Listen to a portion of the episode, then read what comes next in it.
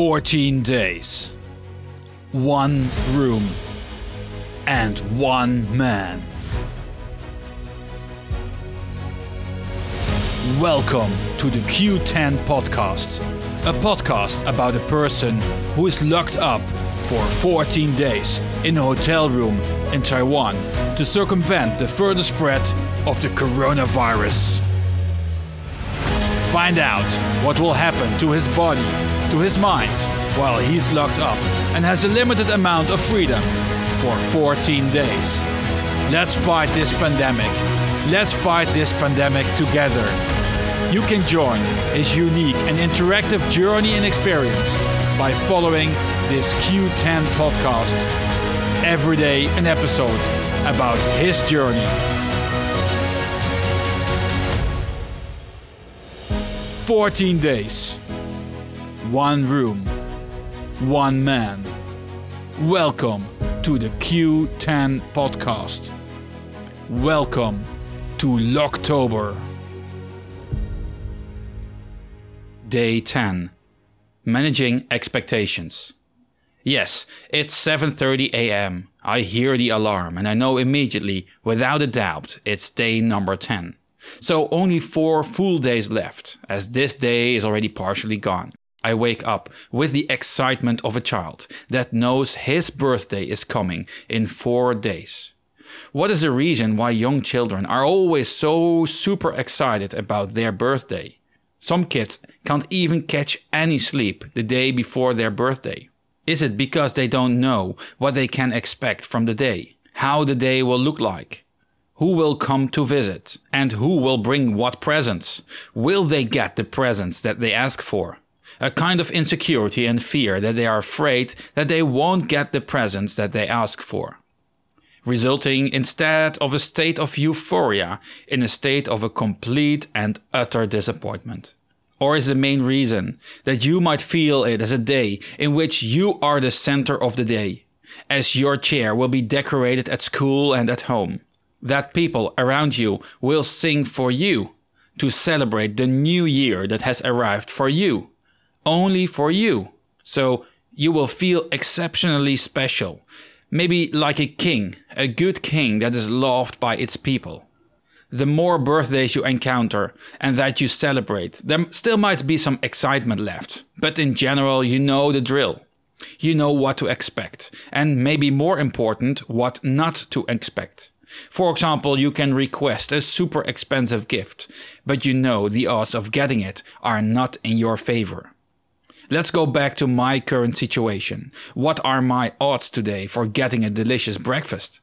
there is still a chance that my requested steam buns will arrive. The morning started exceptionally good, although not the Taiwanese buns, but a Taiwan pancake filled with corn arrived.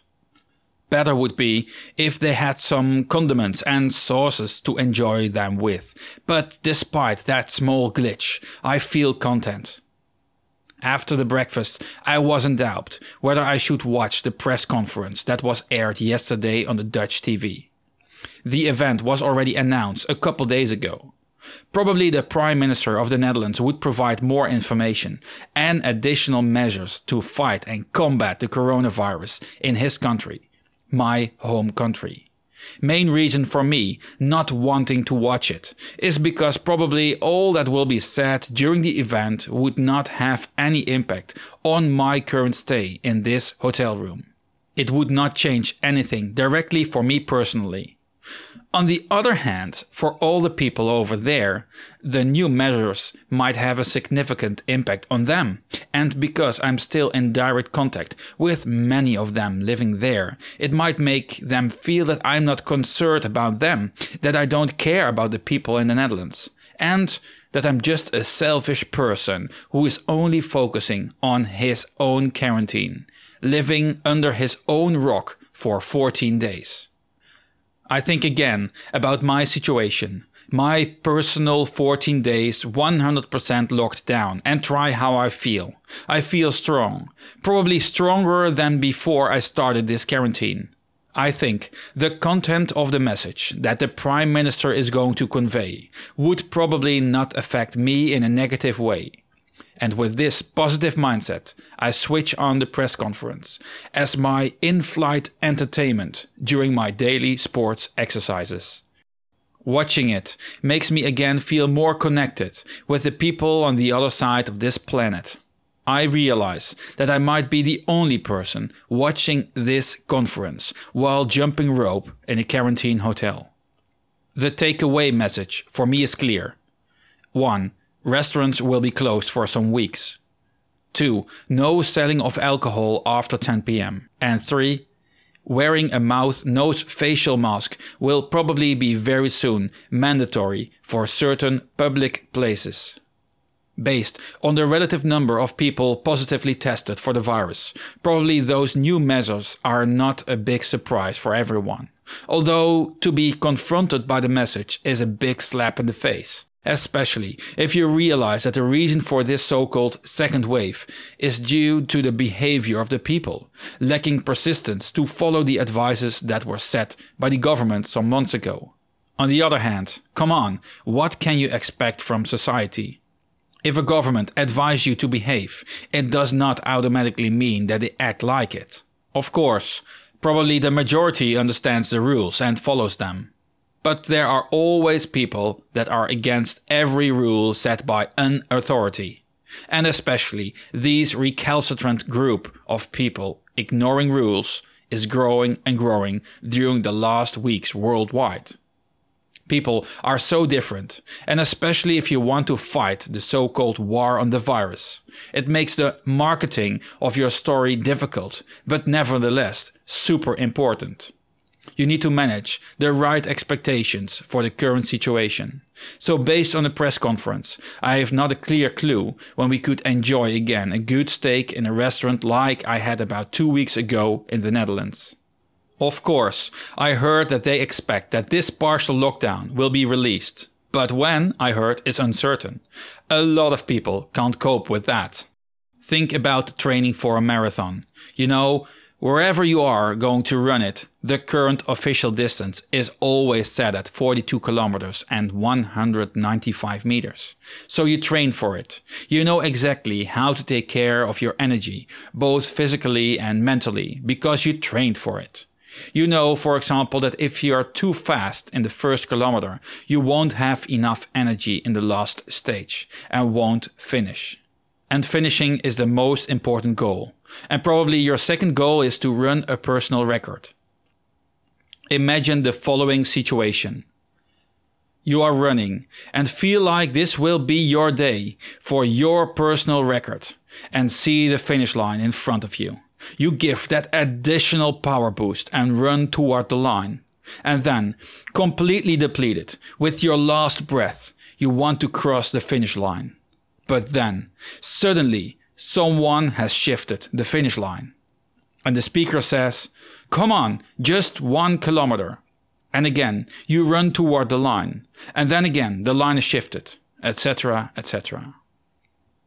Of course, nobody can win this ever moving finish line.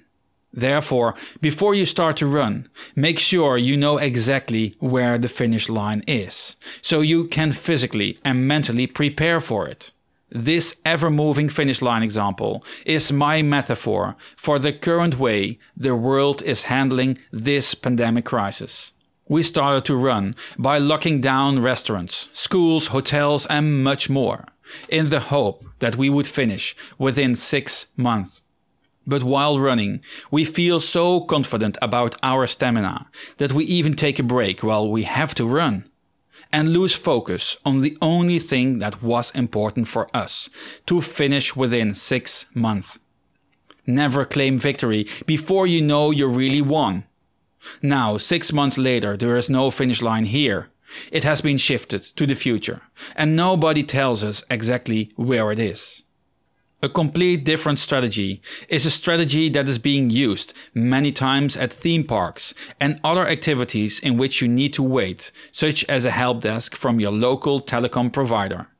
When you start getting in line, you will be notified about the average waiting time, for example 40 minutes. Let's call it the promise you check your watch so you know when it will be approximately your turn.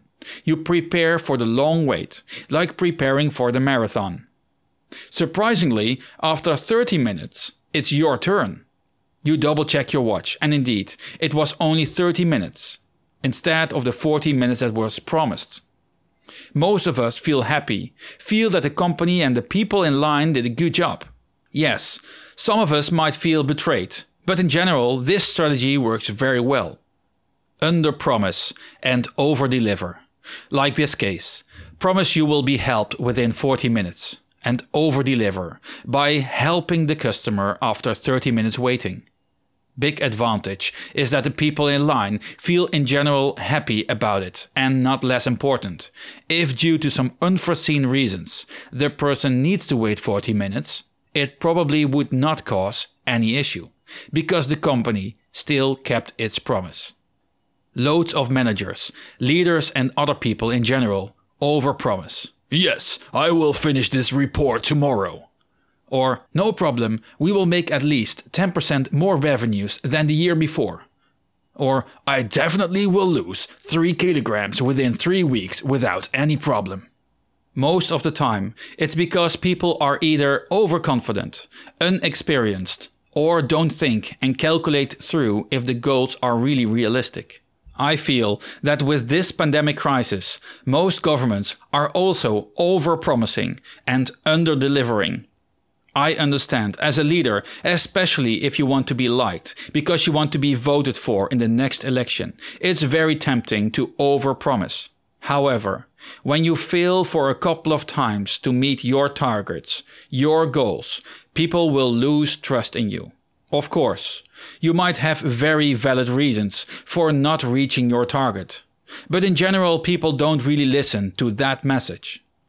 The thing that sticks the most is that you, as a person, could not keep your promise. So, in general, we need to make sure we are setting realistic goals for ourselves, a target from which we know we can reach. The target needs to be a little challenging, but not too much, Otherwise, it will be an unrealistic target, especially for that last category. If you set a target that is unrealistically high and already fail on the first step towards the goal, you know, and more importantly, you feel the goal is out of your reach. Think about losing weight. Losing 3 kilograms within 3 weeks could be a target. But cut it down to smaller pieces, like 1 kilogram per week 145 gram per day. But then, how do you reach that goal? What are you going to do to reach that goal? Just eat less? But how much? You need to have a plan.